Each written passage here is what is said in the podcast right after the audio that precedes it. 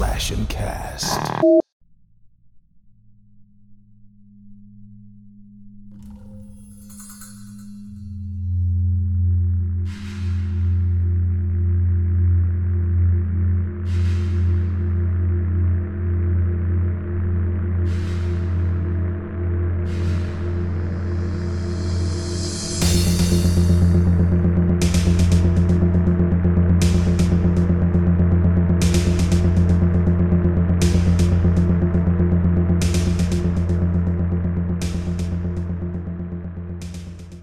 Welcome, Fiends to Handle with Scare, presented by the Slash and Cast Podcast Network. Our show discusses horror movies and the phobias that they emphasize. And, uh, you know, we're back after our holiday break. Uh, but again, just as a reminder, we have been hitting some of the bigger twenty twenty-two releases. And uh, that's going to continue uh, tonight with a series review for Mike Flanagan's The Midnight Club, uh, which came out on Netflix uh, a little while ago. It's it's been out for some time now, but you know we wanted to give everyone enough time to go check it out. Uh, of course, we've also had a, n- a number of like other like big events on Netflix. Uh, you know, Tim Burton's Wednesday uh, series recently came out. We had Guillermo del Toro's Cabinet of Curiosities, uh, which was fantastic. Still a lot of great stuff happening, and uh, holidays are right around the corner, too, so, of course, we'll be doing some holiday stuff uh, throughout December as well. Uh, but before we get there, of course, I'm your host, Timberly Drunk, joined, as always, by my co-hosts, Holly and John. Guys, it's uh, it's been, like, what, three weeks at this point? It's It's been some time. Uh, so, how were your Thanksgivings, and uh, what have you guys been watching here lately? Sure. Um, shall I kick it off? Mm-hmm. So um, I had Thanksgiving in Hawaii, so that was pretty cool.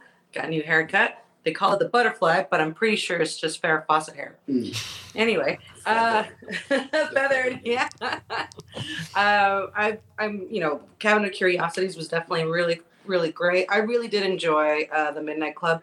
And I just recently finished Wednesday. It actually only took me one day to finish Wednesday. The series? Yeah. How many episodes is it? Eight, I think. It's eight, yeah. And they're, yeah, and it's it's it's it's fun. It's really fun. So I, I had a good time with that. Um, what else? Mm. And, and, mm, I'm, I'll have to be reminded about stuff later. What What about you? What did you get into? I finally watched uh, Barbarian, which was cool. Right? Mm-hmm. Pretty fucking amazing. It was good. Finally a movie that depicts Justin Long as his true personality. No, I'm just kidding. I'm sure it's not... I, I spread my, my disdain so, for Justin Long too much. I'm sure he's a great person. Me too. Life. I'm sure he's a great dude. But uh, yeah, no, that was a good movie. It was cool. Yeah, I dug it. I dug it a lot. Everybody did. It's a, it's basically the twenty twenty-two sweetheart mm-hmm. horror movie sweetheart of the year. Mm-hmm. Definitely. And uh, and then mostly spent the around the holidays watching the the topic of today's podcast. Ah, okay. Because I didn't watch that back mm-hmm. when it initially came out. I had it sitting and waiting, and then finally I realized, did. Oh my god, I have to get through. Oh. I didn't realize it was. I didn't realize they were one-hour episodes, and that there yeah. were ten of them. I was like, "Oh shit, I gotta hurry up and watch this." This just turned into a job. I gotta block out time. I gotta cancel all my appointments. Colin sick to work. Yeah, see, that's that's why we gave John like three weeks. You know, wanted I know, to spread it out. I, I waited till the last minute. Well, the thing is, too, is I've been liking waiting till closer to the podcast. So it's fresh stuff, in your so mind. Yeah, because I watched this three weeks ago, and I'm still trying to remember what I was going to say about it. Yeah. I watched but it I when it came out. Ooh. I didn't want to have to watch on... I hate the idea of watching movies sped up, uh, and so I didn't want I, I didn't want to have to do that, which luckily I didn't oh. have to. Oh, yeah, that sounds awful, watching them sped up. Mm-hmm. I don't like that practice. That's something I hear people do more and more. I do it with podcasts, but only for shit that I don't like. Mm. Like listening to podcasts you don't like. Well, like for example, I have a book club, and we're reading a book that I'm not into. I bought it in hard copy because I prefer reading hard copy. That's most enjoyable for me. Mm-hmm. But I hate this book so much that I had to get the audiobook, and even then I had to speed it up because it was just too much. Mm. No, definitely. It's Atlas Shrugged. It's like sixty mm, fucking hours of yeah. fucking Uh, it's rough. See, that's that's work right there. Mm-hmm. And you can't cheat and watch the movie because they'll know. And all the movies are shitty. I tried that too. I tried watching the two, I think it was like twenty fifteen. It was so bad. I couldn't get past like the first ten minutes of it. Mm-hmm. And this and this had nothing to do with the ideology. It was just the movie itself was so bad. Yeah. And there was like three of them. And I was like, fuck that. Is it the whole story? Did they get all the way through it? No fucking clue. I didn't stick around to find out. You know what? I am sorry. We are off topic. Yeah. That's whatever. We're five minutes. What do you mean? We're always we're we're constantly going off topic. Well, no, we're talking about what we did over the holidays. Oh, that's right. That's what we're talking about. Yeah, yeah. Not onto the topic. What about you, T? What did you get into? Uh, well, uh, I had obviously I watched Wednesday. Uh, I did that in two sit-ins. Um. The only thing I'll tell John about that series is there's a really great, like, eighties goth dance sequence oh, that yeah. Jenna Ortega we, does, and it is very hypnotizing. It is. She uh, she does a, a cool, creepy dance to a Cramp song nice. at, during her, like, you know, whatever, like a winter ball that they have or whatever mm-hmm. it's called. It, I thought it was a cute. Uh, it, I, I will continue to watch it. I liked it. So mm-hmm. what are you going to do? Was it at all an ode to that famous YouTube video? They did. She did a, a split second. She was doing like the, the, the little dance, dance but it, the whole dance was very uh, all over. Well, you know, it was it was supposed to be funny and strange. Mm-hmm. So she's doing all sorts of different dance moves mm-hmm. while her date just kind of stares at her. And so she gets through a whole like you know series of different dance moves, which mm-hmm. the split second included that one. Mm-hmm. Nice, nice. Yeah, it's a great video. You know what we're talking about, right? The yeah. Wednesday, where they put the Ramones. Her and Lurch. Yeah, her and Lurch, yeah. Dancing to the Ramones, definitely. She's doing, like, was like the mashed potato or something? Mm-hmm. Yeah, yeah, so I still have to watch that. Mm-hmm. Yeah, it's good. Yeah, so that was like the last she scene is, I watched. Ah, uh, gotcha. She uh, she is five one, and Christina Ricci is also five one. Christina Ricci is also in the show. Yeah. And they're tiny, tiny little ladies. Mm-hmm. I'm like, like a Shrek over here. I'm like five ten, so trying to imagine how little they are. Okay. Tiny, petite. Petite. Mm-hmm. All right, well, as I mentioned, uh, tonight we are discussing a Mike Flanagan's new Netflix series, The Midnight Club, uh, which is based uh, on uh, Christopher Pike's book of the same name, uh, The Midnight Club. Uh, so just a general, like, blanket, like, synopsis for uh you know the main story of the series. Uh we follow Ilonka, who has been diagnosed with thyroid cancer, and uh you know it's considered to be terminal. Uh so she has basically researched this facility, uh Brightcliffe, which is a hospice uh that uh you know cares for the terminally ill teenagers, and uh you know comes to find out that uh Ilonka really went out of her way to like learn more about like what's been going on here, and uh, the primary reason she selected Brightcliffe is because of the quote miracle girl, uh, which kind of unravels later on. Um, but all of it stems from this group meeting that they have every night at midnight in the library, where a lot of the kids come together to tell ghost stories, and we have basically one of these in every single episode, uh, and a lot of them are kind of just based off of their own experiences in life. And, uh, you know, they also got to touch up on several different genres as well, uh, which is pretty unique in its own way. Uh, so not all of them were the same. Like we we had one that was like a crime noir episode, which was pretty mm-hmm. pretty interesting.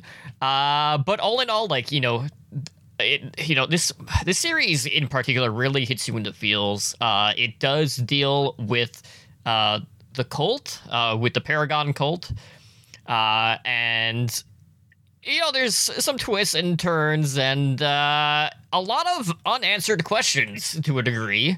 Uh, based off of the first season. So I'm sure a lot of us, when we got towards the end of it, were like, oh, that's interesting. But then we're just like, but where do we go from here? Because a lot of things are left kind of open by the time we reach the mm-hmm. end. No, that's interesting. I mean, that you say that, particularly since I felt like a lot of, well, a lot of the, the open-ended sort of, um, I guess the, the open ending, I'm sorry to say, um, pretty interesting, like with the tattoos that you see on some of the women in the show. Mm. But uh, for the most part, I was like, well, didn't they just wrap up a lot of shit? What are we doing? so... Yeah, it felt, it kind of felt like they were giving, a, a, like on one hand, trying to give a, a, a satisfying ending, uh-huh. uh, you know, in case they didn't get a second season. Yeah. But then leaving a lot of stuff open for a second season. Yeah, it wasn't too much of a cliffhanger, I thought, at the end. It was just, you know, but I will continue watching it. I did enjoy the show. Are they, do, did they do a second season? Or is that, that hasn't happened yet, right? Do we know if they got approved for a second season, too? I'm not sure. Let's... Netflix is notorious for canceling its mm-hmm. shows after the first season. I know that Wednesday already got greenlit for like season two. Yeah, well, it also it also set like their uh, watch record too for a series. Oh, their uh, the Wednesday, it, yeah, yeah, the promotion for Wednesday though was out of control, man. Like it's mm-hmm. all over the place. They're mm-hmm. they're putting a lot of eggs in that basket. Definitely. So last I checked, uh, this has not been renewed. Ouch. In- we all got so sad and quiet. Like, well, I mean, overall, it is tough to watch in terms of being about a hospice full of dying kids, and where like every episode is, you know, centers around sicker. that idea. Because you know, it, every episode is basically structured like the first half of the episode is, you know, the kids at the hospice, mm-hmm. and then the second half of the episode is the story that they tell right. in the club. So every, you know, every, and it's kind of cool. The thing I realized about it is that when you have an anthology horror movie, there's always that uh, wraparound story, story yeah. yeah, that connects between each story, and then mm-hmm. it, it tells its own little story that wraps up at the sure. end. And they kind of did, it's a series, but they kind of do that with each episode where mm-hmm. it's like you have your connecting story of the kids in right. the hospice. And the romance is going on. Mm-hmm. And, yeah. and then you get your anthology series at the same time. And I liked that first one, you know, to start at the beginning mm-hmm. was basically that, I think it was the guy, the, um, I, the guy, uh, but, um, I can't remember anyone's names, but uh, the Ring kind of one with like the ri- the ring girl popping up and doing the jump scares. Oh yeah, I think that was the first one of the first episode. Right, which was pretty funny, and it was funny because these uh, the story's being critiqued as uh, it's being told, so there's changes to the story. Yeah, and, like, and she just keeps popping up randomly. Yeah, uh, that's good. No, that was it was fun. And as you mentioned, like it seemed like the stories were also kind of based on, you know, the one, there was kind of like the two main characters, it felt like, mm-hmm. of the series, the British right. or Irish girl, I'm not yeah. sure, uh, and then the uh, the uh, main girl. Mm-hmm. And the, what was her name again? I forgot. What are their, do we know, the, do we remember their name? Well, Ilonka was the, the main girl. Yeah, the main character. Bianca? E, no, Ilonka. Ilonka. Ilonka. Yeah. Ilonka. Okay. And then, um, but it was, you know, I'm sure you guys probably picked up on how, like, it was kind of cool how her story was, you know, a story on the surface about uh, how she made a deal with the devil and yeah. split herself in half. That was a good story, too, yeah. But how that's kind of a metaphor, I guess, or an allegory, whatever that it would be, for her real life where she was, like, like she was this kind of good student dancer who also lived like a double life and mm-hmm. was doing drugs and partying and stuff, and how it was kind of like a horror story version of her real. That was really sad, actually. That was really good, though. Yeah. It, which is the tough thing about this show. I swear, like, that was like the hardest thing for me watching the show. Like, I liked it, but it was literally, like, sort of difficult to watch every episode because of the whole, like, dealing with death in a much more kind of... realistic way. Yeah, and versus with like, younger kids and stuff. Right, versus, say, something like Wednesday where it's a way more upbeat approach to sort of morbid topics. And it's interesting because I was just thinking about how those two... you know, those two shows both on Netflix, and they both have such similarities to them. So it's all I mean, it's the Harry Potter sort of, you know, uh, totally approach slash Goonies, right? So you've got your group of misfits, and you've got this big, gorgeous, you know, school or mansion that they're living in that makes a great backdrop. Um, there's, you know, that, that also has a dark side to it, and um, mm-hmm. and you've got some, you know, uh, mopey teenagers. Mm-hmm. You know, so, so it's they're they're the same, like they have very similar premises, and and to and I'm willing to bet that Midnight Club isn't going to get a second season, if only because not only have they put all their eggs into Wednesday over here, but it's got a very similar, like, you know, line to it. Um, although of course, you know, Midnight Club going really heavy into the nineties and like the soundtrack being really great that way. Mm-hmm. But you know, Wednesday was also doing a lot of like, you know, good soundtrack, you know, mm-hmm. both modern and old. Uh, which might be a, me- a better mix and a better grab for all the different demographics that it's going to reach. So just like, you know, brass tacks, I'm thinking that. Uh, and then, then, of course, you've got Wednesday with, like, you know, Danny Elfman doing the movie, the, the music. Oh, yeah. Excuse me. And you've got, uh, I can't believe I, I'm, I'm blanking on this director's name. Uh, Tim Burton, of course, directing. And you got Christina Ricci. And you've got, you know, it's just uh, It's it's it's a moneymaker for sure, whereas Midnight Club, on top of everything, you know, you were mentioning that it's a bit of a drag.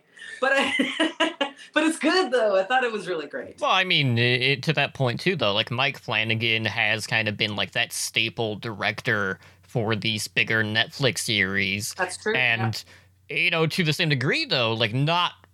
not really anything of his has had like a follow-up either, so everything's just kind of been a standalone oh, series, and then mm-hmm. you know he he tackles that next project. Um, what but, did he do before? Uh, Midnight Mass was the last one that he did for Netflix, and that was straightforward horror. Where this is a little bit more, it's horror, but it's got more of a human side to it because you know, like all the main characters, all the characters are really relatable and human, mm-hmm.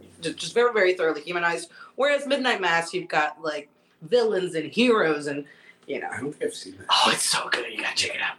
That was last year's, like, really hot mm-hmm. hot movie. Nice, nice. Or series, that is. Yeah, yeah. Yep, and, and then, uh, of course in this we also have Heather Langenkamp of, uh, you know, Nightmare yeah. on Elm Street fame. She plays George Stanton, who is the doctor in charge at Brightcliffe. Uh, so pretty cool to see her in a recurrent right. role. Uh, but, you know, just to just do a quick wraparound of, like, all of the teens that we have here. We have Anya, uh, who uh, is really just a bitchy, scornful roommate of Ilonka. Uh, you have Kevin, who is constantly just trying to do the right thing, uh, despite the fact that he has leukemia. You have Spencer, who uh, is suffering from AIDS uh, and has a not a great relationship with his mom. Uh, but, you know, we kind of see that turn a, a new page throughout the series. Uh, you will have Sandra, who is... Uh, the God-fearing Christian of the group. Mm-hmm. Uh, you have Natsuki, uh, who is dealing with her own sort of depressions, uh, as well as cancer. You have Amesh, who is the uh, video game nerd. And uh, then you have Cherie, who is the rich girl, uh, who never has her parents visit. Instead, they just send her expensive mm-hmm. gifts all the time. Flyer. uh, uh, but yeah, so so all in all, like they, they all have like their unique quirks. Obviously, they all have their own stories to tell. And, uh, you know, one of the interesting things for me was just seeing how they were going to set up that dynamic. Because as John had mentioned, like you have like half of it's kind of like split between like the stories uh, that the kids are telling. And then you have everything going on in regards to Brightcliffe, and to see like how they were going to interact with one another and how they were going to tie it together uh, was really going to be the thing that, that was either going to like lift up the series or drag it down. Like for me personally, I wasn't as invested in the ghost stories of the mm-hmm. series as much as I was everything outside of that. Uh, but I know that's not always going to be the case for everyone. Mm-hmm. Well, yeah, I mean, I was, um, I, I really liked Anya's story, so I got really into that one, as well as the, was it Spencer who has the uh, the serial killer mm-hmm. stories? Yeah. That one was, I thought was, like, kind of grabbed me quite a bit, too. Like, I, and, you know, I enjoyed them, and, like, you know, I enjoyed the whole vignette sort of in uh, movies in general, so that was particularly good for me. Yeah. I like, it was interesting because it seemed like they were trying to do this thing with the stories where, mm-hmm. like, I think the Anya character, like I mentioned, where her story was like a horror story, but you could tell it was about her real life. Right. And I was kind of hoping that was going to be like the thing. It was though. Which it was in a lot yeah. of ways. Because like, I felt like, I don't know if you guys felt this way, but uh, that the guy's story, the um, the kind of, the guy who kind of, they have a romantic interest with the main character. I think that's the, who, serial the serial killer, killer yeah. one. I felt like his story was that his real life version was that he was like a lady killer, mm-hmm. that he had all these relationships with different girls and then broke their hearts because and, he like, got sick. With them. Yeah, and and like, but also even before he got sick, that he would just kind of bounce yeah. around from girl to girl, and so it was sort of like he, you know, hurt all these women in his real life, and so then like his story was that he was like the serial killer who was yeah. killing these women. And then the other one, but it felt like some of the stories were not necessarily connected, unless I just didn't pick it up, mm-hmm. you know, for some of the other characters, because it felt like they focused on some of the characters more than yeah. others, for sure, you know? Mm-hmm. I'm like, trying to remember some of the other kids' stories. Like, I can't remember one that Sandra did, the, the, the religious girl. Yeah. She had the one where they had that thing, they had, like, in a few episodes, a thing about angel porn. Remember? Where stories where the angels are, like, directly involved in doing supernatural stuff. Hers had, I forget her story, but she, I remember that was something with her uh, story, though. Yeah, ooh, I can't remember. And then the video gamer guy, his was the Ring Girls. He didn't really get much in terms of the stories. Well, let's see. The the, the gamer guy was, uh, wasn't it like a time traveling? Yeah, that was the, the oh. see you later story. That's right. Yeah, he did have the time travel, which didn't, I don't know if that was connected to his real life. It didn't feel as much like... Other than having the ability to sort of reverse what's going on in your life and mm-hmm. either jump ahead or jump back. Yeah, yeah.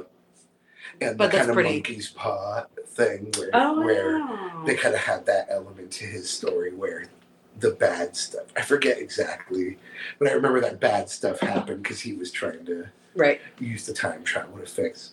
Which also this show, I don't know if you guys watched the show Community. Yeah. Mm-hmm. I kept getting vibes of Community with this show. Because they're sitting around the table? When, they're sitting around the table, and they're like the young, that same age. Yes.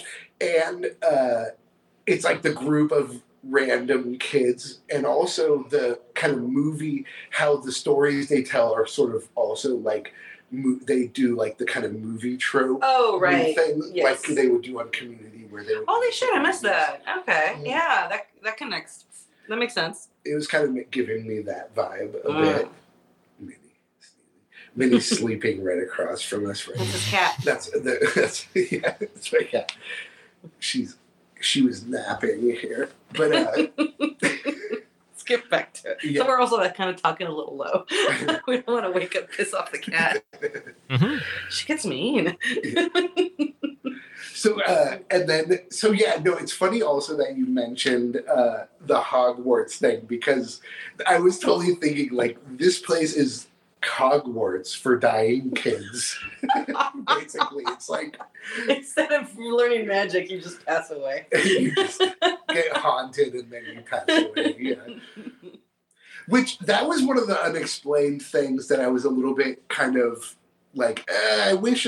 And they sort of tried to wrap it up at the end, but the whole aspect of the series where there were the ghosts that actually lived in the house mm-hmm. that haunted them, like the older guy and the older woman mm-hmm. who they would see. Right. And they sort of addressed it extremely briefly at the end where you see like a... I kind of forgot about them all together, to tell you the truth. But that was one of the things at the end where I was kind of like, what, are you guys going to ex- talk about this at all? Because what's been going on with that? I, it's for season two. No, yeah. They're just like, all right, here's this newspaper clipping that was hung up on the wall. Mm-hmm. And then that was it.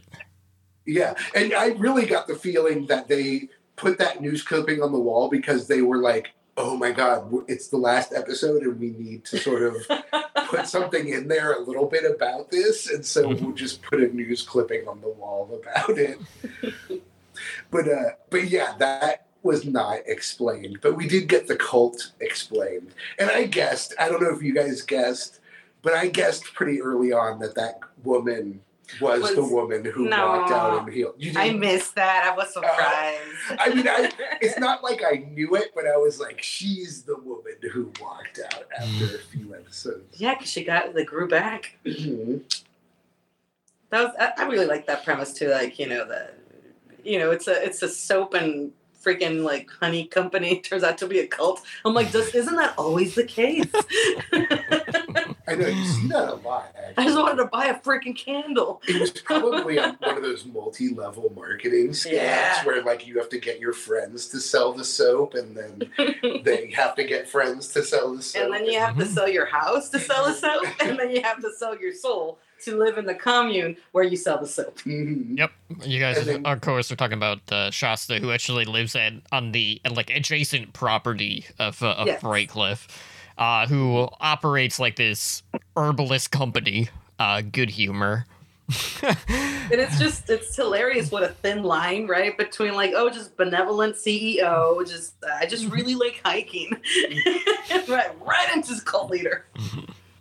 And tries to murder. So I guess if I understand right, she was basically, the reason she was able to heal herself was because she was doing magic where she was basically sacrificing other people and taking their life. Well, she did it once and was able to leave, and then the cancer came back, and she had to, do she had to go back and do it again. Totally. Well, you know, it wasn't her. Wasn't that the woman that lived in the house where it, it, um, Ilonka went to go meet, and then she's...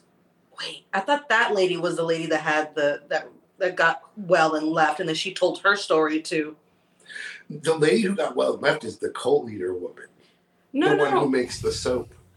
I thought it was, wasn't there a visit between Ilonka and Ilonka and like another lady at her house? Who was that? T, do you remember? I think that's the same woman, maybe? Because mm. they do go to her. I'm trying no, to remember. It's was... been so long. But Shasta was the one, Shasta was the one who got, was, uh, was cleansed, basically. She was I the one who performed. Visited, Maybe, yeah. oh, okay, never mind. Okay. She may have vis- I think she visited someone else. I, well, I can't remember. Yeah, even though I, it's like there's so You much watched it like yesterday, you're like, I don't know. But there's like ten hours. I know. Of it. It's like there's there... a lot. But no, but the main, the woman who actually walked out healed was mm-hmm. the main evil cult leader. Okay, gotcha. And she was the one doing the ritual at the got end it, got of it, got it. story. Where she wanted, she was basically trying to poison everyone and steal her life. Yeah, she almost poisoned, and she poisoned her buddies too. And that was nuts.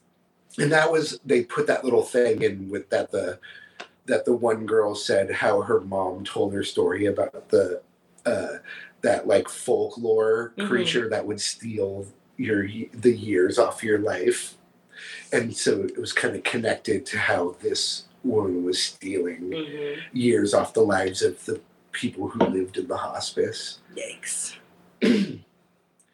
Which, yeah, like, um, I, yeah, I, I wouldn't, I don't know, I wouldn't be surprised if this doesn't get renewed just because of how kind of, it's weird because it's not dark. I wouldn't mm-hmm. say it's super dark, but it's just the nature of the story. I don't know, do you guys know anything about the original books? Are they Y A books? Young yeah, adult? They're Y A. Well, I never read The Midnight Club, but I read a couple of other stories from Christopher Pike when I was a kid. Mm. Uh, you know, because once you outgrow R L. Stein, and you want something a little... And then the, oh, is he like the for the age group above? It's for R L. It's for R L. Uh, R L. Stein readers that have gone through puberty. Mm-hmm. And then you go right into Christopher Pike. Because his books always had an element, like a sexual element to them as well. Mm-hmm. Although Midnight Mass really... Oh, not Midnight Mass. I'm sorry. Midnight Club didn't have one, actually. It was pretty clean. Tiny bit between Tiny the bit. guy, the serial But in Christopher Pike, there was like heavy petting. Oh, really? The yeah. People hooked up. People hooked up. They probably figured it'd be weird to have these kids hook up. I something. think so too. No, the, no but the, the Although, gay kid and the other girl hook up. Oh, that's right. But there's very much so like, oh, we're going to close the door. Yeah. It's pretty wholesome. Not like, you know, in, in the books. It's uh, more they're, Well, there's, they're written out. The scenes, you know, are written out. And it's, it's oh, my God. romance novels for teenagers. Why I missed the whole Y A thing for sure. Yeah. Young adults. I mean, yeah. I mean, what do you call it? Hunger Games is young adult. That's yeah. about kids that have to murder each other on yeah, an island. It's like that's pretty uh, dark topic. What's up with Y A novels? I don't know. There was uh, there was this one. I can't remember the title of it, and uh, and I will remember. The scene was just too sexual. So it's this girl making out with this kid, new kid at school, or whatever, and. Well, long story short, the kid's a vampire. And so she's making out with this vampire. And um, it's they're making out in the dark. So she can't tell exactly what's happening other than what she's feeling. And she um, she starts feeling that she's like that she's that her front is wet because they're laying on the on the ground. And they're being slippery and they're kind of, you know, and it's like, very sexual. And then, like, at one point they get discovered or something, something stops it. And it's that he'd bitten her while they were making out. And there was blood all over her, which was making their makeout, like, slippery and hot. Oh, my God. Which was, I'm like, not thinking back. I was like, how old I was. Shit. I was reading this in the aisle of Barnes and Noble's. So this is for, like, fourteen-year-olds. This is for, like, fourteen-year-olds. So I was like, shit. Yeah, damn. You know, sex sells. The horned up teens. For the horned up teens. So if anybody watches this or listens to this and you know which book I'm talking about, please, please, please, please let us know so I can go buy it and read it my, my, my teen years.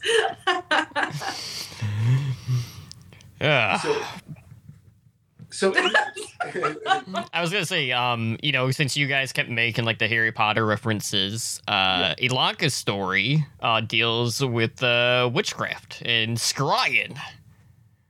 Which I thought was pretty interesting because she's kind of like linked to her mother, who is also oh. a a witch. Uh, so basically, scrying is basically the magic where you're able to see like the future, and all of it is just based off of like reflections in lake water. Uh, but you know, her mom is also you know in the uh, magic of healing. Uh, but you know, there's there's a lot of things about like oh you know make sure you don't scry at night. Because, you know, there's going to be dire consequences if you do that. Uh, and, you know, of course, uh, you know, Imani at one point, which is uh, Ilonka's character in this, scries in the lake while she's, like, scattering her mom's, like, ashes in, in the lake. And that's when she sees, like, this young boy uh, who is basically, like, shot inside a store. And then, like, after that, uh, her mm-hmm. friends, uh, you know, arrive to, like, hang out with her. And then, you know, there's there's a lot of times where it's like she's bumping into people that she's seen as uh, like she saw in her visions with the scrying, which I thought was pretty interesting. So she's like trying to like divert things from actually happening the way that she saw them play out. So basically trying to change the future uh, in this case, since they are pretty much clear visions of what is to happen.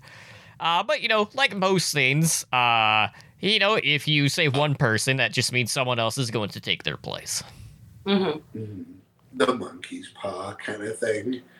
Well, and that kind of, yeah, you can't, uh, there always has to be like the trade-off mm-hmm. for mm-hmm. whatever happened. If you try to make something good happen, then it has to balance out with something bad happening. Which life is not like that at all. Mm-hmm. Everything's just fucking random. Yeah, totally.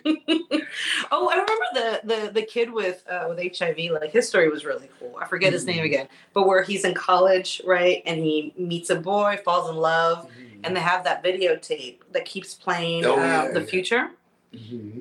And uh, and then he finds, and at first it's just uh, football games, right? So they are able to like you know make money or whatever, right, mm-hmm. off of uh, taking bets. And then later it becomes him trying to, you know, saving a life, which later then takes a life, yeah, like you yeah. were saying. But then it turns into this whole, like, his boyfriend's, um, yeah. visiting his boyfriend, like there is some sort of attack and his boyfriend and his mom die.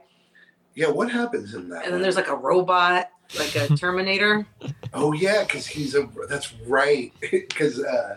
His boyfriend is like a scientist in the future oh. and creates mm-hmm. a robot version of him. Yeah. Because he died, I guess, somehow. So he created like a cyborg version of him. Like a Terminator. And created a robot version of himself, too. That guy was busy. Mm-hmm. I can't even finish creating this version of myself. And that's kind of a classic yeah. horror story thing that where you have uh, you something... I think there's a got to be, because Twilight Zone did everything. Right. And I think Twilight, there's a Twilight Zone episode where that sort of thing happens. I know there was a T V series in the nineties, I can't remember what it was called, about a guy who would get newspaper delivered. And early was, edition, thank you very much. Holy shit, you, is that what it, how do you know that? Because I watched the show. Who do you know who it was? The guy who was later in Friday Night Lights, whose name I do not remember. Oh, nice. It's not the guy from uh, The Tick also, is it? No.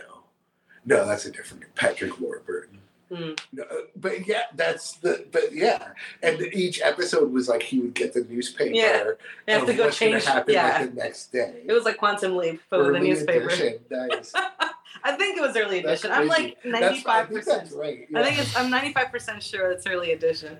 But I I watched so much television growing up. I nineties T V. But it had to be on either A B S, or A B C, C B S, or um, regular the, or, t- the main T V station. The main or N B C, yeah, the main yeah, ones, because we didn't have cable. Yeah, same. At least as a kid, we it was just the like thirteen channels or twelve channels, and then you could you could turn it to channel fourteen or fifteen, which would be Showtime or H B O, mm-hmm. but it would be all scrambled. But oh, you could yeah. kind of watch you, it. Yeah, you could squint and catch a boob. Or like Cinemax at night. Cinemax? Cinemax. Yes, I remember Cinemax. ninety. I mean, this was Can't nineties. Tweet, yeah. In which they did go all out with the music for the They series. Did. I really enjoyed the music. It was, yeah, it was good. I mean, there was the Pixies, it was the Toadies, it was... It was a they lot of really good show. Like, I, like, I, I would imagine a, a good portion of the budget for that show went to licensing oh, music. Oh, yeah. Because they, they, like, every episode had at least two or three nineties hits yeah. in it. And, like, hits, hits. Yeah. Not, like, B-sides. Yeah. So they, the expensive ones. They were going all out for the same Which show. Means that the show is basically, well... It, well, they put kids in it, so it's made for kids, but they put, you know, that kind of music, which is made for... Like, for the adults. For the adults, yeah. Because, yeah. of course, the whole Stranger Things mm-hmm. is huge, and so... Huge. And, uh, and even though Halloween Spirit Store movie was not a period story, mm-hmm. they definitely gave it, like, a nineties, eighties feel, even though it was modern. But, yeah, you're, we're seeing a lot of movies yeah. and series that go for the nostalgia for eighties and nineties. Well, it works. Because now it's, like, for Gen X, it's eighties nostalgia. So now we're moving beyond Gen X to early Gen millennials Z. Or Gen Or is it millennials? Millennials. Or Gen Y? Is there a Gen Y? I don't know. But the forty-year-olds. But we're moving from eighties nostalgia into nineties nostalgia, yeah. basically. That'll be crazy. You, you'll know you're old when they get to two thousand nostalgia. And it's like Britney Spears nostalgia stuff. Yeah, yeah. It's stuff that's like, wait, that's that was only a little while ago. No, that was like thirty years ago. Why are they playing my jam at the grocery store? And we still won't have flying cars. No. Oh man, man. Oh, you know, you were saying earlier how the show is too depressing, not exactly dark, and we were comparing it a lot to Wednesday. And I think it's such a good comparison just because of the like how different the two shows are. Mm-hmm. Where I'm wondering, and this is completely pulled out of my butt, but I'm wondering if it's because you know the, most of us are still kind of really depressed from all the fucking economic and upheaval and, and all that bullshit that we're not in any mood for a truly sad show. We have to watch like, you know, just dark, funny stuff like Wednesday. We're yeah. like, we just want shows that make fun of death and make fun of darkness and not shows that remind you that you're going to die one day after having gone through all this bullshit. Well, you, one of the things I, so because this definitely for me was like a thing where I was just like, oh my God, this is, It, it makes you think about death, you know, mm-hmm. and your own oh. death, right? Oh, no! Because, I mean, that's literally the entire show is about that. And, uh, I, you know, I, of course, watch a lot of horror movies, but also watch a lot of documentaries and stuff about horror movies. Sorry, that was a great add-on. I watch a lot of horror movies, and I watch a lot of documentaries well, about horror movies. about horror movies. Uh, and... One of the things they say about horror is that it allows you to uh, like experience and deal with yes. mortality and things like that mm-hmm. in a safe way. Or high know? stress situations mm-hmm. in a safe way. Mm-hmm. And so this movie, I mean, this series is definitely taking that to its, I think, its most extreme, because it's like you have this two-part thing where you have like the real kids in the story who are dying, and then you have the horror stories within mm-hmm. the episodes about people dying. And so I definitely felt like the writer and every and the director and everyone were trying to kind of go for that idea of like, that's not a bad idea. We're dealing yeah. with mortality and death, but it didn't feel like safe to me though. You know what I mean? It didn't, it's not like Nightmare on Elm Street kind of thing, because that real aspect is so real that it's like, it makes you think about and deal with death in a, in a really real way. And the horror stories are not enough to kind of throw you push off of it away of, yeah, from that and make you be like, this is fun. Which, I mean, it I'm is. having fun, everybody. I mean, it really is like fun and lighter in, in tone. And you, you can tell they tried to have a lighter tone so that it wasn't so dark. Uh, but even still, it's just like, you know, every episode is basically like, we're gonna die someday. Like sooner or later, we're all gonna die. Surprise, everyone! Spoilers.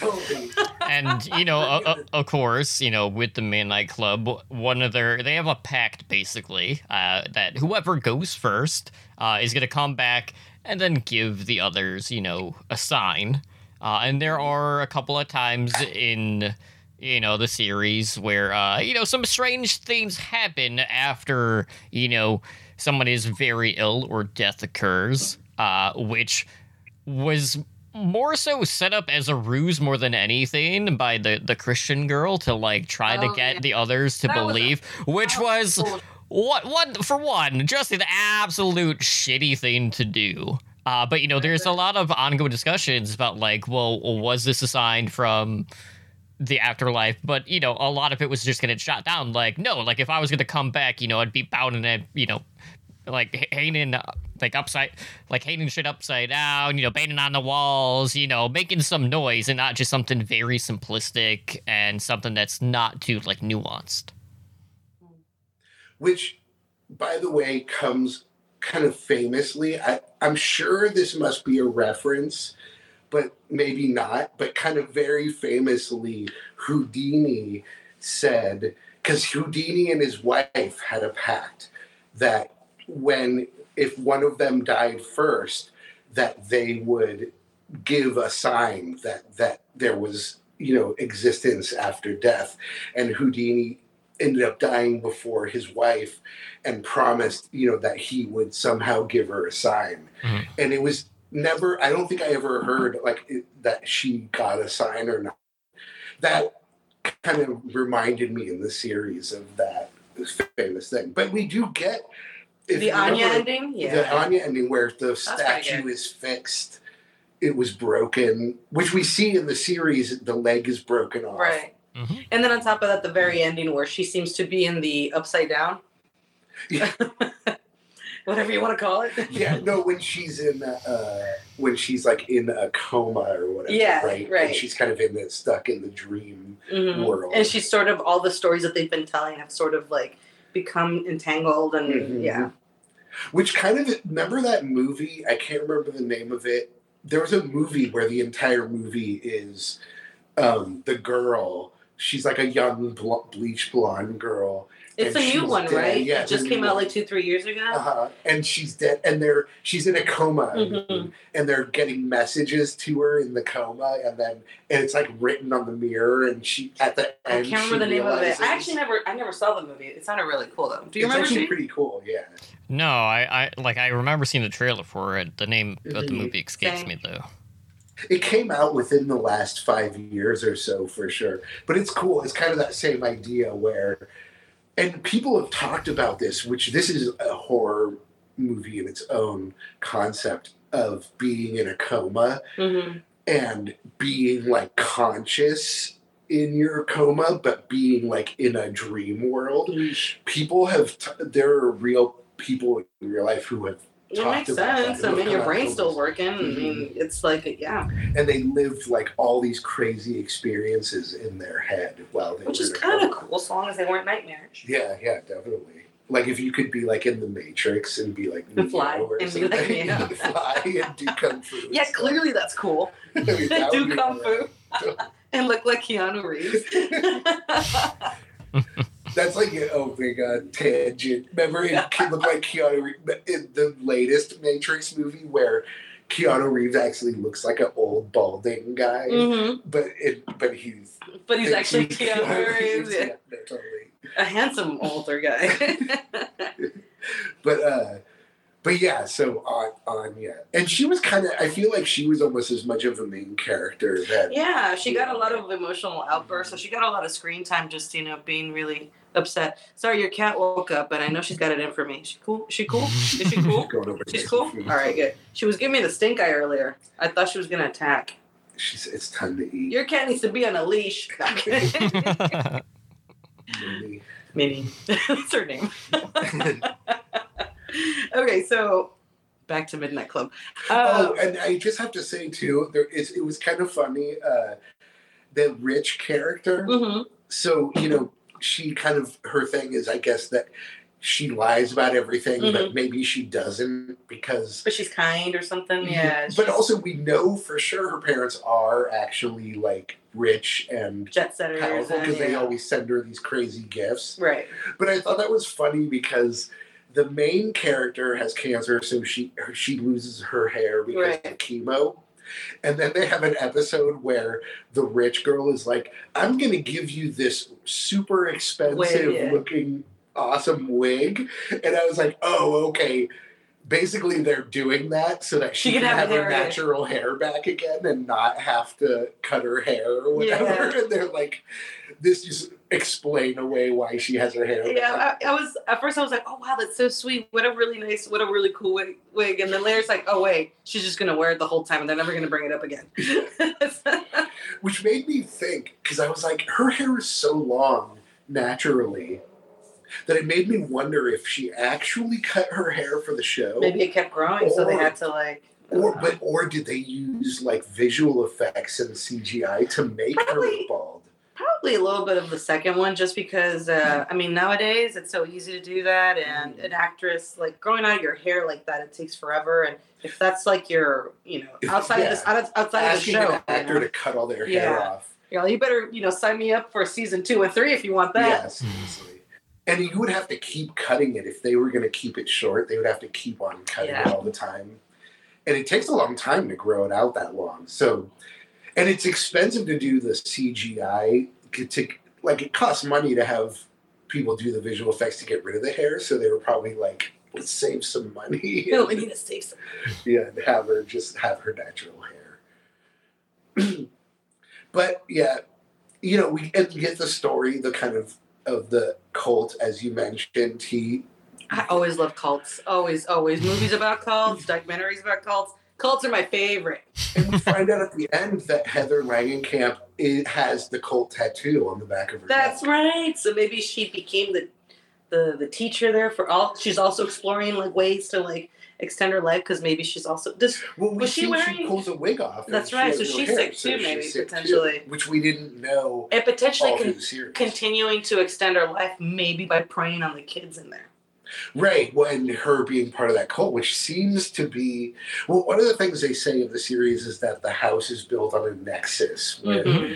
the like supernatural world can cross through, and so the cult is there to sort of capitalize on that. And I guess they're using, it seems like they're extending their lives because the, obviously the one woman is extending her life by doing that. But I feel like that must be the goal of the whole cult, if because what else would they be doing, you know, if they weren't? Well, what else could they be doing? They could just be, you know, not having to deal with, with everyday stress and just, you know, go okay, live in a right. commune. You know, people go into cults for, for a, yeah. more simpler reasons. Than trying to, like, you know, but they're doing, disease. like, a, a magic thing, though. You know what I mean? Uh, like, they're doing rituals and spells in that basement room. I feel like the older I get, the less likely it is that I'll join a cult, but I think I was pretty susceptible in my younger years. Also, if people don't, this takes place in, is it Oregon? I thought it was Oregon, yeah. Or Seattle. But the West Coast in general. Super culty. Super culty. The eighteen hundreds, uh, all and all through tons of cults in the West Coast. They had end-of-the-world cults for Uh, eighteen ninety-nine switching over to the nineteen hundreds, mm-hmm. where everybody thought that would be the end of the world. Yeah. And so a lot of people went out to the West Coast to sort of live out the end of the world days. Neat. And a lot of, uh, you also get that cult uh, in Oregon who uh, poisoned the local water supply.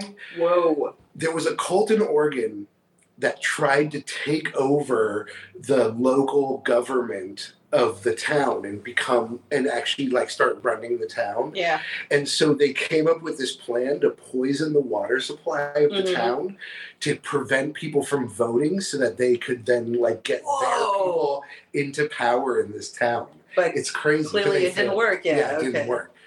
But uh, so there's like a whole history Holy of cults moly. and craziness mm-hmm. in Oregon, Seattle, in California, California. Um, basically all along the West Coast. Yeah. And, and, and at that time, it's, it works too with, you know, how that cult seemed to start up with that house like in the late eighteen hundreds or early nineteen hundreds or whatever. I, I think we should start a cult. Mm-hmm. And if we start a cult, then we can be taken advantage by the cult because we were the first ones. Mm-hmm. That's how it works, right? Yeah. You and T? Well, of course. Because, uh, I mean, everyone was connected to, to this Paragon cult, including, you know, Heather's character. See, the way I took it, it, it seemed like she was Athena. So, like, she was uh, she was the one who had uh, the diary. Uh, Athena's mom was actually the one who basically initiated the Paragon cult. Um, but, of course, you know, she went by, she went by, yeah, she went by a different name uh, back then, or mm-hmm. her mother. Because uh, it yeah. started in, like, the nineteen thirties.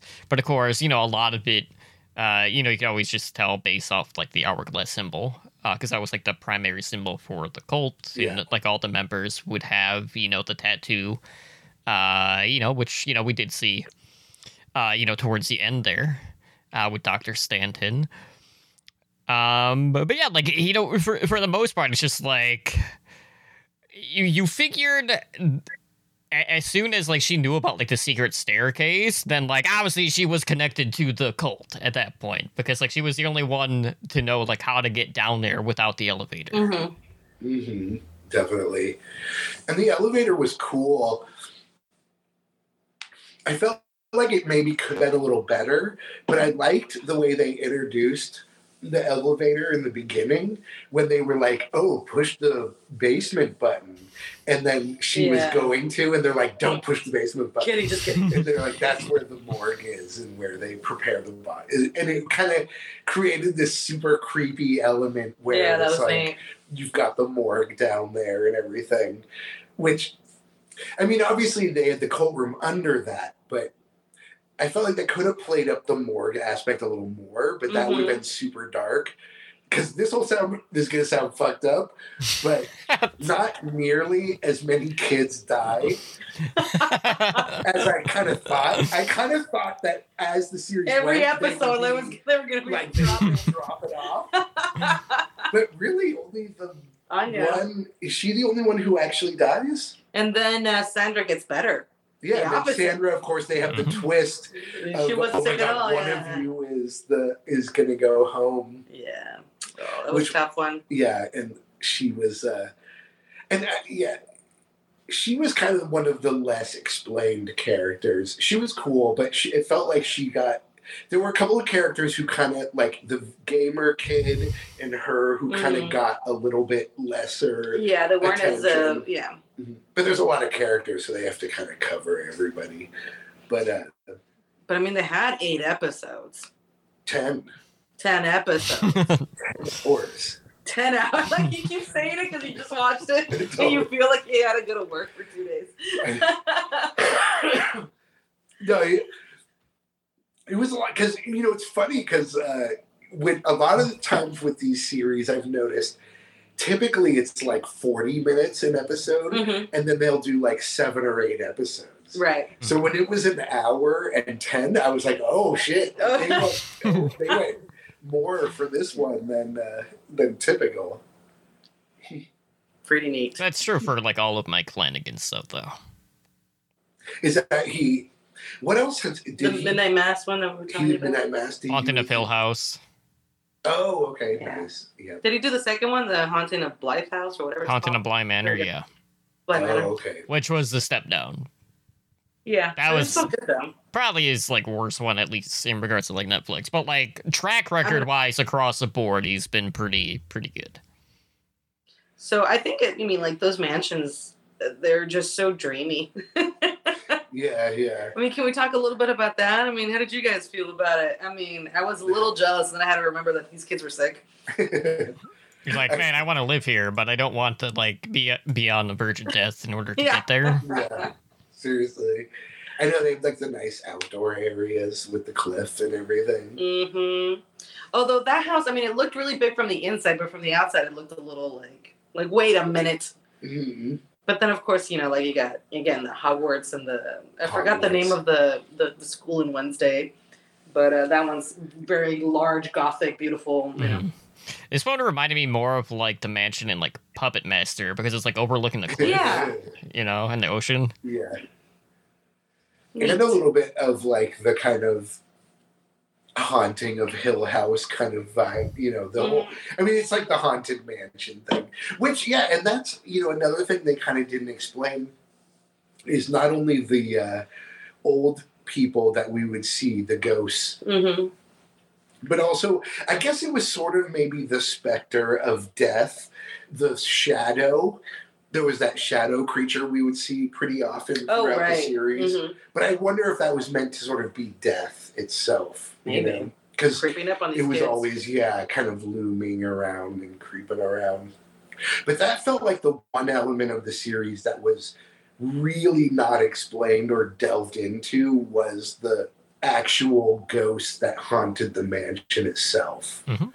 Because we spent all our time with the horror stories mm-hmm. and the cult. That's yeah. the main stuff. But you're right. The whether it's the, the elderly couple or the the, uh, the the shadow, like we never really got any mm-hmm. background on those, and that's it, and it's kind of like a little on the cheap side because it just kind of feels like they were they were just jump scares and they weren't, you know, with with no history behind it. There's literally like nothing else other than jump scares. Yeah.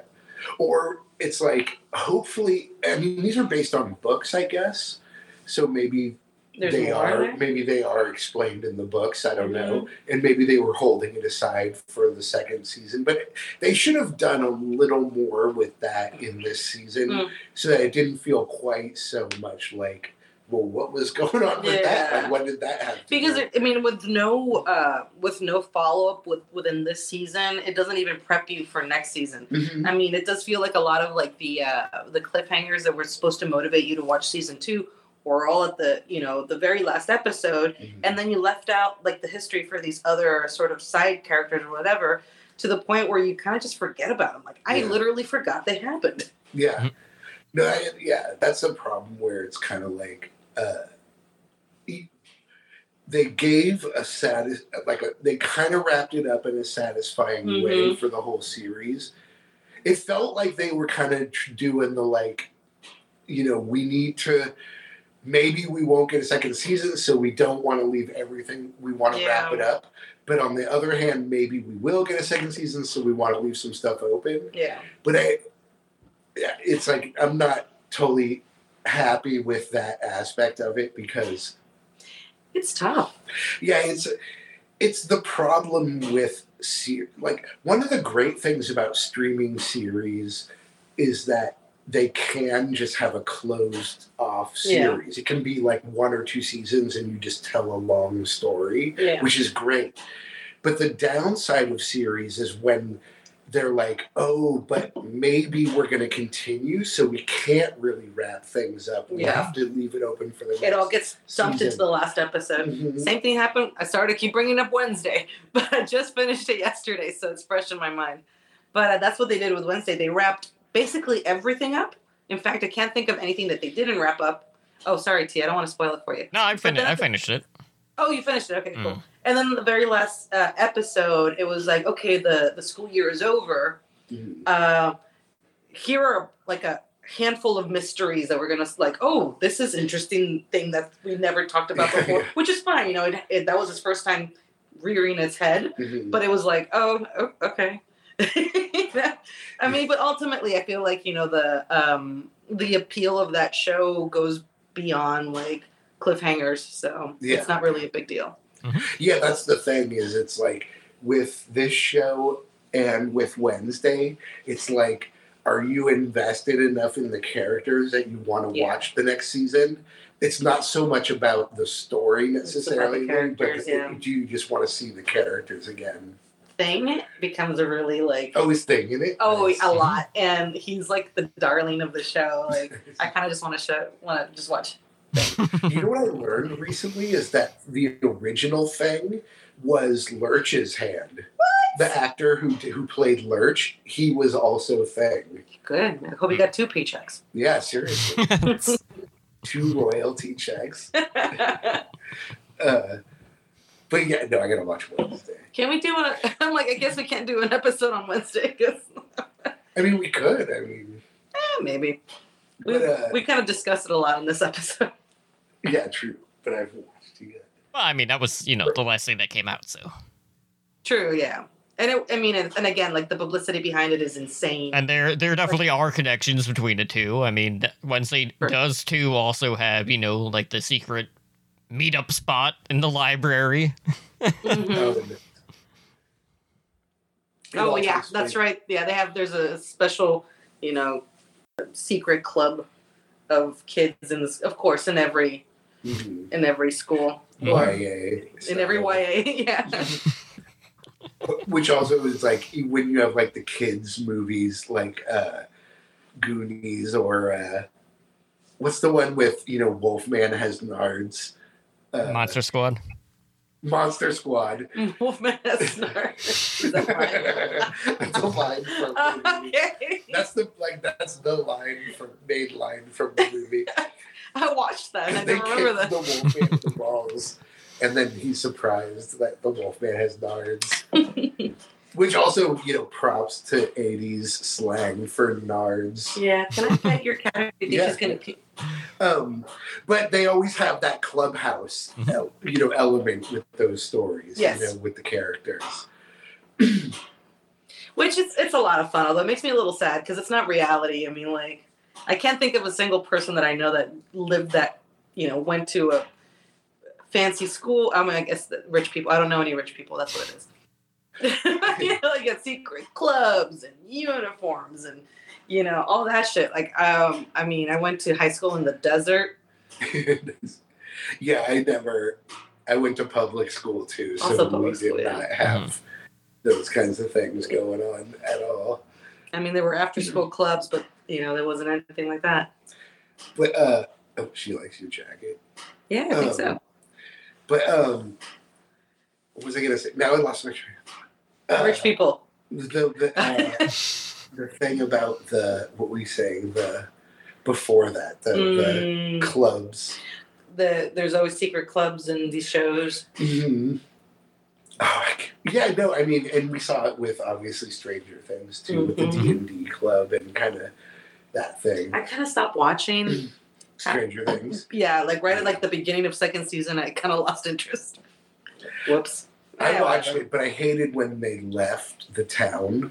They leave the town? The city. I hated that part, but that was that's a whole separate thing. But yeah, would you watch? I mean, the thing. So that's what I was going to say. Um, I was going to say, and then I just remembered. And this is going to sound fucked up too, but uh, it. It's a little bit weird that, like, you have this series with all these dying kids, uh, and it feels kind of like the series is creating this thing where they're like, these kids are, like, on the verge of death, mm-hmm. and we're telling these horror stories, and it's all kind of mortality. But ultimately, only the one character dies, and you have this ongoing series where it's like, but we want these characters to come back and be in the next yeah. season. And so it creates this weird problem where you they don't want to kill the characters. It's like a like a like a game of chicken. Yeah, it's like, who are they really going to kill?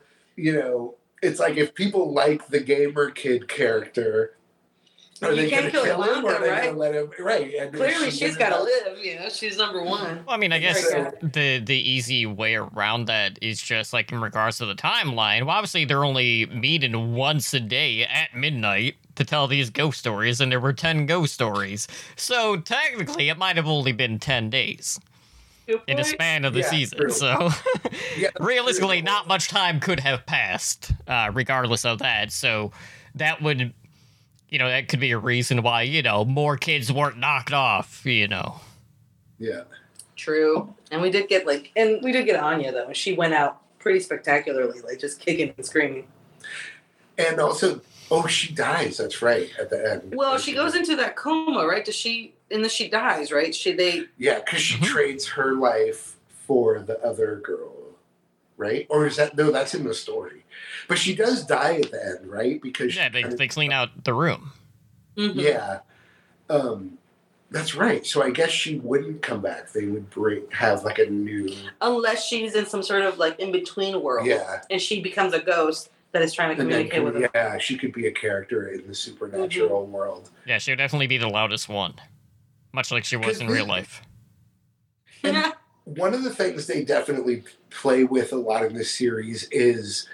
Is there a supernatural world or is it not? You know what I mean? Because they have that element of it's they're just telling stories, so that part's all made up. Mm-hmm. And then there's the real ghosts in the house, but maybe those aren't real and maybe they're just, you know, who knows? And also the whole, like, is there life after death and can people communicate from the afterlife? So they do kind of play with that aspect, but then they kind of confirm it at the end that there is a supernatural world yeah. in the series, because obviously the British or the Irish character, she confirms it, but then we also see the main character. Yeah, I liked her. Well. Yeah, I liked her stories the most, or her story the most. And uh, although I feel bad that uh, I wasn't so. Uh, Uh, understanding of her towards the end, where like you know she gets she starts getting really aggressive with everybody, and I was like, oh fuck you, and yeah. I was like, oh wait. But she she's an asshole to the guy's girlfriend. I mean, she's an asshole to everyone, and yeah, I, I kind of lost my patience real quick. Yeah, that was a weird little character arc where they well, had to become unlikable. Well, and really... that's true. I mean, but it's I, I mean I guess it's just going to show that she's uh, she's not coming to terms with. With her mortality, yeah. and she's she's she's she's struggling with it, of course, naturally. Well, I'm pretty sure she was also there the longest out of everyone. Oh, that's right. On top of that, too. So. Oh, the Irish girl. Mm-hmm. Yeah, yeah. And the main character was the one who was all into the sort of the hippie kind of cures. Mm-hmm. You know, the possibility of like taking whatever, drinking water, special water to cure the cancer or whatever. Mm-hmm. Which famously, like, Steve Jobs was, like, trying to oh, eat really? fruit to beat cancer. Oh, like wow. Yeah. Can you imagine, like, having all that money and, like, trying to use it to... Yeah, and he was using the, like, the weird... He wasn't using it towards, like, medical stuff. He, he probably did towards, already, and it was, like, they yeah. were, like, dunzo. And yeah. they, so he was trying to... So he started going... Which, yeah, that's what this... This series definitely deals with that. And uh, and T, this is because you're younger than us. This is something that you might have to look forward to. That, I'm starting to feel really guilty when I watch shit like this, and people are like, I, "I'm gonna, I'm gonna, not gonna have a life. I haven't lived." And I was like, you know, I couldn't tell you anything about the last twenty years. They're just a blur. I know, seriously. I'm like, I haven't done shit. Yeah, it's Crap. like, yeah, you're not going to like. Having adventure, global adventures. Yeah, I'm not an astronaut. Mm-hmm. I haven't, you know, cured cancer. What have I done? Cured. It's a good one, right? Yeah, for these kids, for sure. Right. That's messed up. That's messed up. And they did a little bit of nineties, uh, by the way, also for the the, for the older people, that's the weird thing too, interestingly, that I don't think younger people would even necessarily pick up on. Mm-hmm. But the one character who has AIDS, mm-hmm. it's almost, it's interesting because they don't really explain it. And I'm sure younger people would know, you know, would basically know that AIDS was a deadly yeah, disease it was a death in the past, back then, yeah. but not really now. But what's interesting is they don't quite explain that fact. And even though it's kind of obvious, it's like uh, they do sort of make a point of showing, you know, that like, oh, like the the ner- like the nurse guy mm-hmm. is like, hey, come and hang out yeah. with like my friends because he's also gay, and mm-hmm. he's like, hey. And, like, you can hang out. But it was kind of interesting because I kind of wondered, like, I wonder how many people would even realize at this point that that was, like, if you're, like, twenty today, you might not even know that that was a huge thing back then, where it was, like, it was a death sentence back in the early nineties. That's a good one, yeah. Because now, like, people can straight up live yeah with you know, medication you can take medication yeah. and you can be okay nowadays, but they kind of talk about it a little bit but not that much yeah you know, like yeah well I guess the show would be a good sort of yeah teaching like you tool kind of t- tell from the show for sure. And uh you know, it also teaches you if you're on the verge of death, you know, you can always try out blood sacrifices. The what? You know, if you're on the verge Wait, of death what? You know, stick to blood sacrifices because that seems to work. Yeah, for, you know, for an extent of time, and then you might have to, you know, add another body. And then you have to re-up. Mm-hmm. Which ultimately, and that was kind of like the end kind of goal of the whole series for the season, was that that main girl was trying to, I guess, do a ritual to revive her. And she was going to, she was basically going to sell out her cult and, or kind of do a Jim Jones, if you yeah. guys know about. We all know about Jim Jones. Jim Jones. For the youngsters out there. Oh, okay, you know, for the like, youngsters. Well, they'll watch our show. And it doesn't have to be Jim Jones because we also have the, like, uh, you know, the that meteor cult who thought the meteor oh, heaven, was gonna, Heaven's, Heaven's Gate. Gate and then also. There's Jared Leto's cult. Yeah, seriously, Jared Leto better not be he will. planning anything He's like probably that. going to. Yeah. yeah, no, we talked about that in a previous episode. We did. We talked about that a lot, actually. In Jared several Leto episodes. Has a cult, and people should be watching out for that. And then we also discussed whether or not it's a sex cult, and whether we or not you get a chance to have a sex with Jared Leto. Jared Leto's sex cult. That's what they show... It's like, hey, totally, that's what... That would sell billions. Jared Leto sex cult. They could cover that in the second season. Ooh. Jared Leto shows up at the house because he knows it's in Mexico. Like, yeah. Hey, guys. But no, and he only wears nice linen shirts and has puka shells. They do that, you know...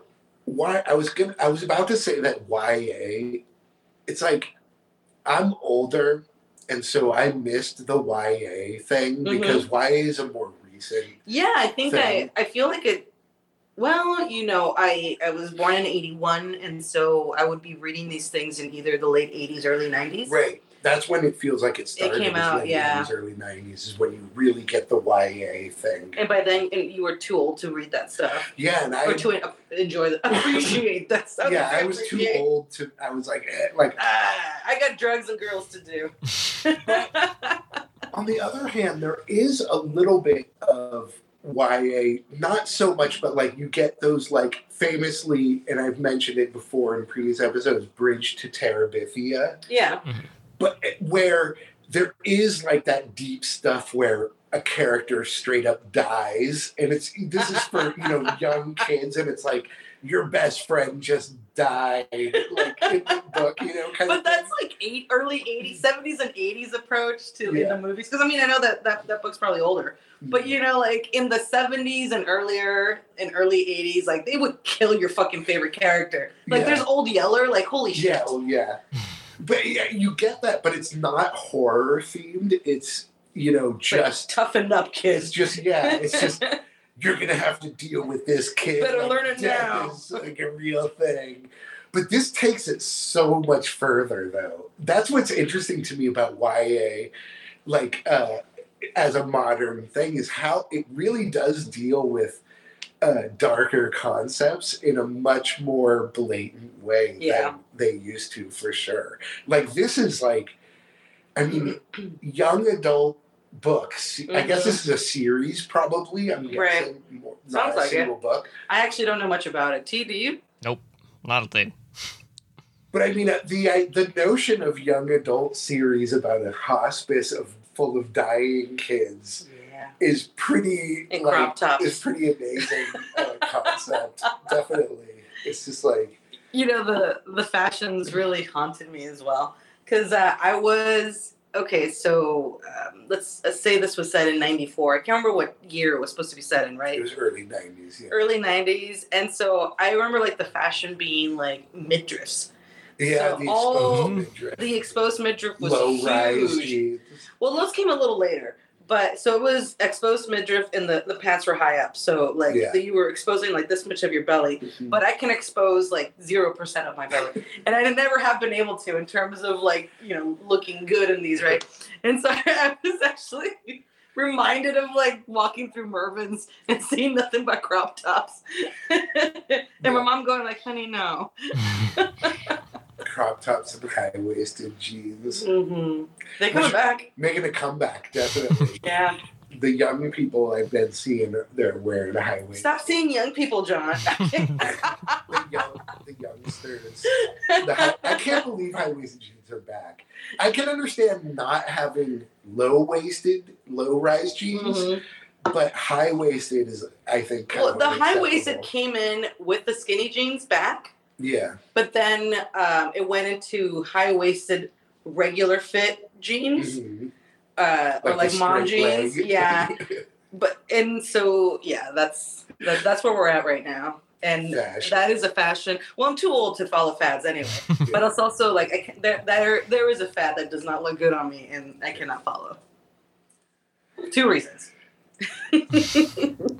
All right, let's stop talking about fashion, but I just wanted to put that out there for a second. Yeah. No, that I, I mean, that I like the fashions were a little haunting to me. Matters. I was like, oh, I remember those.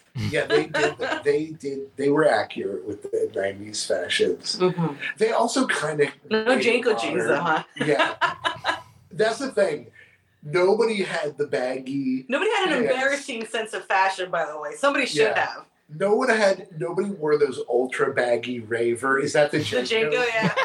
The super baggy raver jeans or pants. Yeah, someone should have, probably the Irish girl should have been wearing those. Mm-hmm. But uh, she, de- yeah, nobody had the horrible fashions from the early nineties. And they should have. And there wasn't very much flannel, which people especially wore a Oregon, lot of flannel yeah. in, in the nineties, especially up there for sure, mm-hmm. because Nirvana would have already been making mm-hmm. some waves at that point. I don't think they had Nirvana. That was probably too expensive for the soundtrack. Oh, money. Well, if they could afford... Well, the Pixies is probably cheaper than Nirvana. Yeah, mm-hmm. they got the Pixies. But they got the off-brand Pixies song, Wave of Mutilation. It's a good, as opposed to Velouria? Or... Uh, as opposed to uh, the one that's in every movie, uh, Where's My Mind? Oh, Where's My Mind, yeah. Which is like... Uh, you know, Fight Club and yeah. every freaking movie that has the Pixies in it. But I'm, the fa- I'm a fan of the Pixies, so I don't mind at all.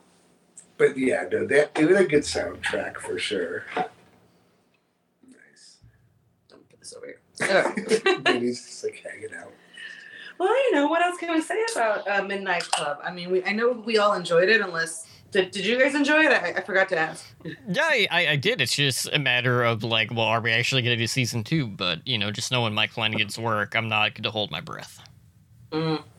Yeah. I, yeah, like, I, I feel like it was good, but I, I feel like they're probably not going to get a second season because it's so... Wednesday, you know, Wednesday is... It's eclipsing the shit out of it, yeah.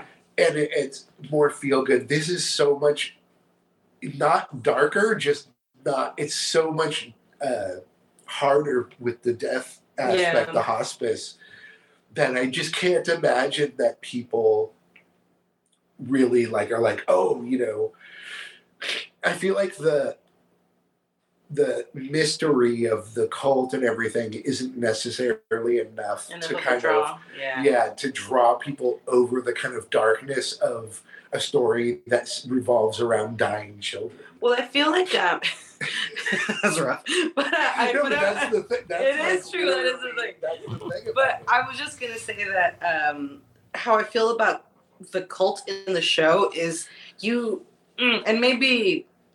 This is a half-baked idea, but that uh, that maybe you can't just half-ass a cult ex- uh, in in a show. Mm-hmm. Either it's a real fucking cult show, yeah. and you do all the different elements of the cult, and you get really creeped out by it, and it's and, and that's what's happening. To have it as a sideshow yeah. that is supposedly going to come in bigger later on, but kind of didn't in the first place.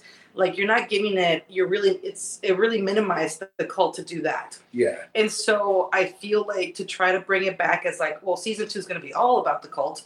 It's, it's tough. It's a tough sell when you didn't give enough in the first. And the thing yeah. is like, it's a cult. It writes its fucking self, you know? It's a, yeah. Well, that's the It's problem. An M L M cult. yeah. It really is an M L M cult for sure. Be, the fact that it's soap and, and, Uh, Wax like or healthy, something, yeah. Like healthy kind yeah. of hippie. It's definitely. But yeah, no, the problem was that the cult was not a real thing for the first three quarters of the season. Mm-hmm. And then they really ramped up yeah. the cult at the end, and then it became central to the last episodes. Um, but it wasn't enough. Yeah, it wasn't. It should have been a, like, it's, I feel like get rid of the ghosts in the house. Get, yeah. Just get rid of that There's entire There's too much. Thing. Maybe that's what it is. There's yeah. too much going on. And focus mm-hmm. more on the cult and yeah. the mystery around the cult. Yeah, because uh, the cult only really became like the focal point once Ilonka knew that she wasn't the one going home. Yeah. Yeah, exactly. It's not until like the last three or four episodes that the cult really becomes a thing. There's that light mystery of the cult where the main character is sort of investigating in the school library and researching the past of the house. Mm-hmm. But the actual cult, the people who are living out in the forest outside of the property, yeah. they don't really come in until the very end. And yeah, so, yeah, there's not enough very worker bees. Of that. Yeah. Well, that's the thing. Like you, I feel like maybe they um, they missed their exit. They, well, let me rephrase that. Um, they, you know, it's a, like a boiling pot, right? Like you, you, it's a buildup to the, to uh, like, oh shit, this is a cult.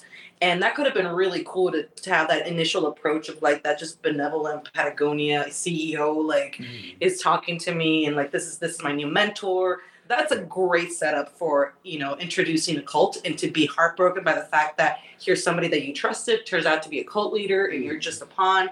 Yeah. All of that is really cool, but I think it, it it was already going in a very strong direction with all of the kids in the Midnight Club yeah. to try to do this big other thing yeah. that was kind of half-assed. Like it, it wasn't um, it, they it wasn't strong enough. It's and and it, but it really could have been. Like, I mean, like it's it's basically they put too many big stories all together. Yeah. It should have been more of a running thing from yeah. the very beginning. Because, I mean, like, that's, again, like, that's one of my favorite things is cult stories. So to, mm. to have something like that where you find yourself in the middle of a cult, which now yeah. that I think about it, I have actually been in. But when you're like, no, I'm just here learning about my emotions. What? This is a cult? Yeah. And then they try to recreate Yeah, it. Exactly. Like, so to that that sort of like betrayal and the the the the, the humiliation of being duped, like that's these are really good storylines and these are really yeah. good things to sort of explore. And um, and I don't feel like they they they did it a little bit, but it was very yeah, but not enough. Not enough, and but yeah. And especially they could have also amplified the whole uh, main character looking for the kind of cures, mm-hmm. the kind of uh, what do you call it? What's the word? Uh, the cures that are kind of just based on pseudoscience. Oh, sure. Or the, the occult. What do you call them? Uh, I can't remember. But. but um, like herbal medicine. Or yeah, and kind of playing up more of the fact that that cult and the woman who leads the cult mm-hmm. is the one who's like really feeding her desire to do these pseudosciences, and yeah. where she's faking the whole pseudoscience part, right? Because really, in reality, she's actually doing this kind of ritualistic That's magic good. underneath. That's good. And there's a t- there's a little of that, yeah. but that should have been more of a thing. Where, and you know, and it's it's also like a pretty open open door when you follow that storyline. You it's a it's a big old open door to some really good acting, you know? Because I mean, you've got some really desperate people in desperate situations. Like you should be having like a lot of big moments and a lot yeah. of like more intense interactions and, and you know, it's, yeah. Definitely. It wasn't that. Yeah, it's good overall, but mm-hmm. it does fall short a bit. It doesn't feel Even like if Wednesday wasn't in existence, it, I, we would feel the same yeah. way about it. Because this isn't like, uh, you know, in the past, uh, one of, just to go a little sideline, mm-hmm. one of the original T V series that is like the godfather of the modern streaming, like we're going to tell a contained story longer than a movie in a series, but it has a beginning, middle, and end. Mm-hmm. Battlestar Galactica. Sure. From the early two thousands. You huge nerd. At the end, I watched it too. I loved it too. I'm a nerd too. I'm just being funny. But with Battlestar Galactica, when you, got, to be to, when you got to the end of a season, you were like, "Oh shit! I yeah. gotta watch the next season." Holy moly! You that show like, was I'm so dying good. to see what happens on the next I one. Was. But that I feel like that's where this series kind of falls short. It yeah. was entertaining and it was cool, but I'm at the end. I'm kind of just like, eh, like I don't really. I'm not dying to find out what right. happens next in the. Not like these kids, but uh, but what? Uh, Dude, I just got that. Okay. Hi-yo. But uh, what I was gonna say was that maybe that kind of falls on the writing and, and putting. Yeah. I mean, not to say that that young actors, and the thing is, like, these guys are probably not that young. They're probably like in their twenties, yeah, early twenties, early mid twenties, early mid late even twenties. Mm, yeah. You know, uh, so I'll take that piece that I was gonna say off the table. But you know, maybe that lies with the writing. Then you know, mm. like it's it's a. Uh, yeah, the acting was cool in it. There yeah. was nobody who was bad. Mm-hmm. actor in it or anything. Even Heather, Heather Langenkamp. Sandra a little bit. Who is Sandra? The religious the one. The religious one. Yeah, I was yeah. like, ugh, Sandra. She was really good, yeah. But that was the character. So maybe she was a really good actress. Yeah. Because it was the annoying parts of the character that, that, that would make you not like her. And not to rip on Heather Langenkamp, but she she was obviously good in...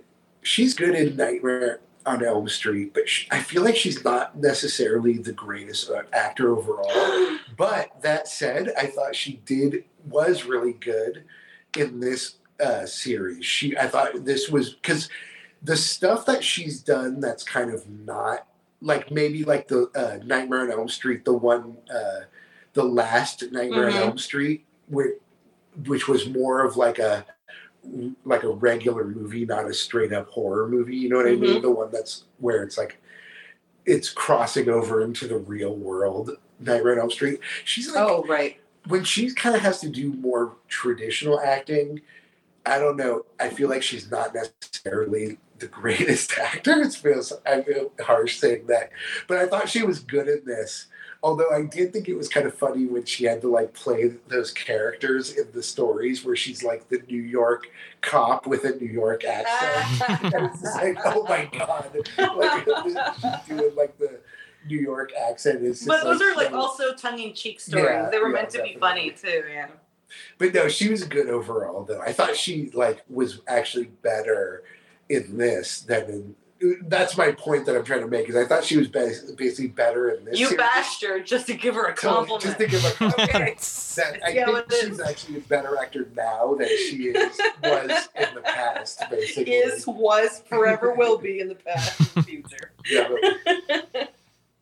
Because she always felt like, what's, what's her character's name in Nightmare? I always think Nancy, but her name isn't Nancy because Nancy's the blonde mm-hmm. girl. Well, uh, Nancy's the first girl. In Nightmare on Elm Street. Um, But she's always, like, that character. She's, like, in everything she does, she's kind of that mm-hmm. character. I don't know. But yeah, she was good in this, though. And it was cool having... Oh, and the, real quick, also, another comparison is uh, Nightmare on Elm Street three, where you have the the kids, the that kids have powers, in the hospital yeah. with the that's right. They're counselor. They're also like you yeah. know uh, terminal. She, yeah, like they all have. And yeah. she, it's kind of like that where she even plays a similar character in that movie yeah. where she's like the counselor. I forgot about that entirely. Yeah. Look at that. So you do get that little connection of uh, her original stuff. Mm-hmm. But yeah. All right. Well, we're, well, I know that we pride ourselves in doing a show that's longer than the movie. Where well, we're, we're yeah, we're not recording for ten hours. Yeah, we can't do ten hours. I mean, I guess I did bring a change of clothes. We would have to review each episode. Yes, as its and own, do uh, each review. At a time. Yeah. yeah, which maybe in the future with another with another show we can do. Mm-hmm. Yeah, a limited series. Yeah, limited. Like uh, like the Guillermo del Toro or something, which Those I still haven't watched. I still need. Oh, really? They're so good. I mean, a lot of them are really vague, and they're kind of worth like, oh yeah, let's have a discussion about this. What's happening? Mm-hmm. But uh, they're beautiful. How about that? They're all gorgeously like just mm-hmm. they're they're beautiful. I'll leave it at that. Like the the settings, the the the the the, the camera work, everything's got great. Do you have a favorite one, a favorite one of those, T? Not to change the subject too much, but... Oh, for a Cabinet of Curiosities? Mm-hmm. Ooh, I'm trying to think how it... Okay, hold on. I'm trying to remember what order it was in. Um, so... Hold on. I'm trying to remember now, too. I'm, I'm, I'm, I'm going to pull up the episode list really quick. The second one was the one with the rats. The first one... The first one was the... Like the storage the unit one, with, one. That's right. Right, that one too. Uh, the Eichmann's model one. Oh yeah, you saw that one at the uh, Halloween party mm. we were at. Well, I, I will say that like the V one, which was the cosmic horror one, I really liked. That um, one was good. I I liked that one, and I really liked the dark art one. That one was good too. I kind of the more I think about it, I really like the lotion one. Uh, I know it's so cheesy. Oh, the outside, it, the the yeah, Anna was, Anna Lily Amirpour one. Yeah, and I think that uh, I mean I, I kept going on and about how beautiful the settings are for, for these. This one doesn't have that, but but it's it's a I don't know. I really enjoyed it, and it's it's got uh it's got everybody I like. Mhm. Mhm. Including the guy from Guest or the Guest. Oh yeah. Yeah. Mm-hmm. He's in the infomercial. He's What's, in the And the, uh, what's the British T V show that he was on from The Guest? Downton Abbey. yeah, Downton Abbey. Downtown Abbey. Downtown Abbey. that's, what it, that's what I thought it was. That's the, that's the foreign equivalent, right? Yeah. Downtown Abbey. Uh-oh, Minnie. Uh-oh, she's going to throw something up. The, Minnie, are you going to throw something up? Oh, she's throwing up on the couch. oh, oh, oh, oh. Well, uh... I almost turned the camera around so you could see it. I had to, I had to move the cat off the couch because the cat was starting to, to to make a motion like she was going to barf. Yeah. I was like, don't you get started, Minnie, then you're going to get me barf. Going. I know. Cats barfing is a... Like, anyone who has cats, you know, they barf. That's the thing they do. Mm-hmm. Hmm. All right. Well, and uh, on, on that note, on that note, we, we, we are definitely going to uh, lighten the mood throughout December as we get into uh, you know the holiday spirit. So we'll be looking at yeah. some uh, some holiday horror movies. So up next, um, you know, obviously, like I know there's some ones coming out in theaters. Um, so we're gonna have to figure out uh, what we'll tackle at that point. Uh, but we are going to do The Killing Tree. Uh, which is available to stream via Tubi, um, which is definitely a low-budget one. I, w- I will say that. Um, but all you really need to know about the premise of said movie, it uh, it involves uh, this widow who uh, basically like conjures the spirit of her dead husband into a Christmas tree, and then it goes on a killing spree. Whoa! That makes sense. That's how you deal with mortality. yeah. Possessed Christmas tree. Mm-hmm. That's like the snowman possessed snowman kind of concept. That's you know? um, Fro- uh, Jack Frost. Jack yeah. Frost. Not to be confused with the Jack other Jack Frost. Frost. yeah, yeah. Which I I watched recently, the Riff Tracks version of the Jack Frost. Which one, the nice one or the not so nice one? The one, the like nineties horror movie about the guy who becomes. I uh, believe there's a rape scene in that with. Oh, is there? Yeah, the, with a yeah, carrot. I think so. Yeah, with Shannon a Elizabeth. Carrot. A carrot. Oh yeah, Shannon Elizabeth is in that movie. That's right. Yeah, that was her debut. yeah, her first movie, which is crazy. Yeah, I feel like she made a lot of.